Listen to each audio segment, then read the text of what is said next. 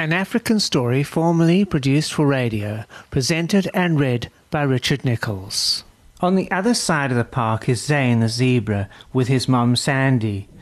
The first of the old residents to see them was Krasimir, who looked and then called to Spot. "Hey Spot, look, we have new friends," shouted Krasimir in a loud voice that got the attention of Mr. Pink, that was going for his walk. It was on this very same walk about that he found Cloud's young lost lad all that time ago. Under the old oak tree sat the lion family, Sky and Tundi, with the only two cubs left, Jadu and Rainmaker. Cloud and Wild Eyes had gone home by this time. On a rock not too far away was Sunrise the leopard. He now was on good terms with the lions and made his den close by. By the river sat Mr. Plus One on his rock, taking in the sun, and Croc was with him. "Lazy day," said Croc to Mr. Plus One, who replied, "Yes, I agree. And have you heard of Zane the zebra and his mom Sandy?" "Yes, I have," said Croc, and with that slipped into the water and was gone. There was the sound of rustling leaves, followed by a heavy thumping sound, which seemed to Mr. Plus One to be very rhythmic. Being a snake, he became concerned for his life, and moved under the rock he had sat on earlier. To his surprise, one a very large animal, and the other slightly smaller, but nevertheless big.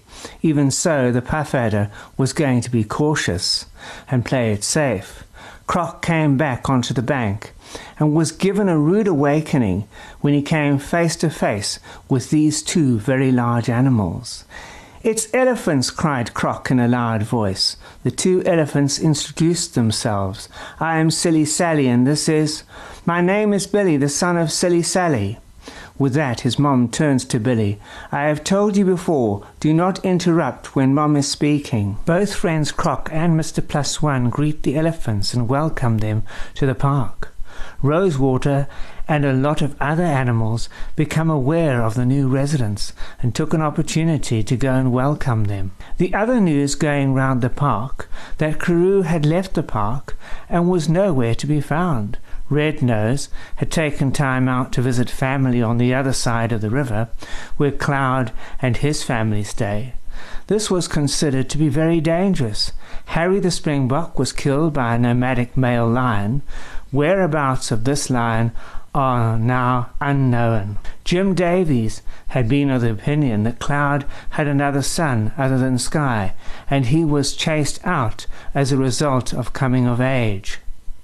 While Sky took over the pride from his dad, the brother lost out on his share of the kingdom.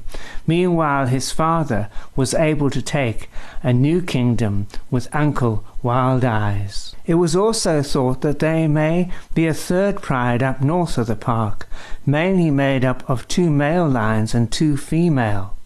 But this could just be a story, as no proof has been provided. Jan and Jim have Linda sent back to the hotel and need now to find a solution to the kidnapping of Bob and his son.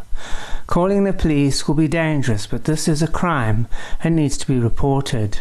No demand for Fred to be set free, but all points to the poaching ring, as the plane would give them some freedom.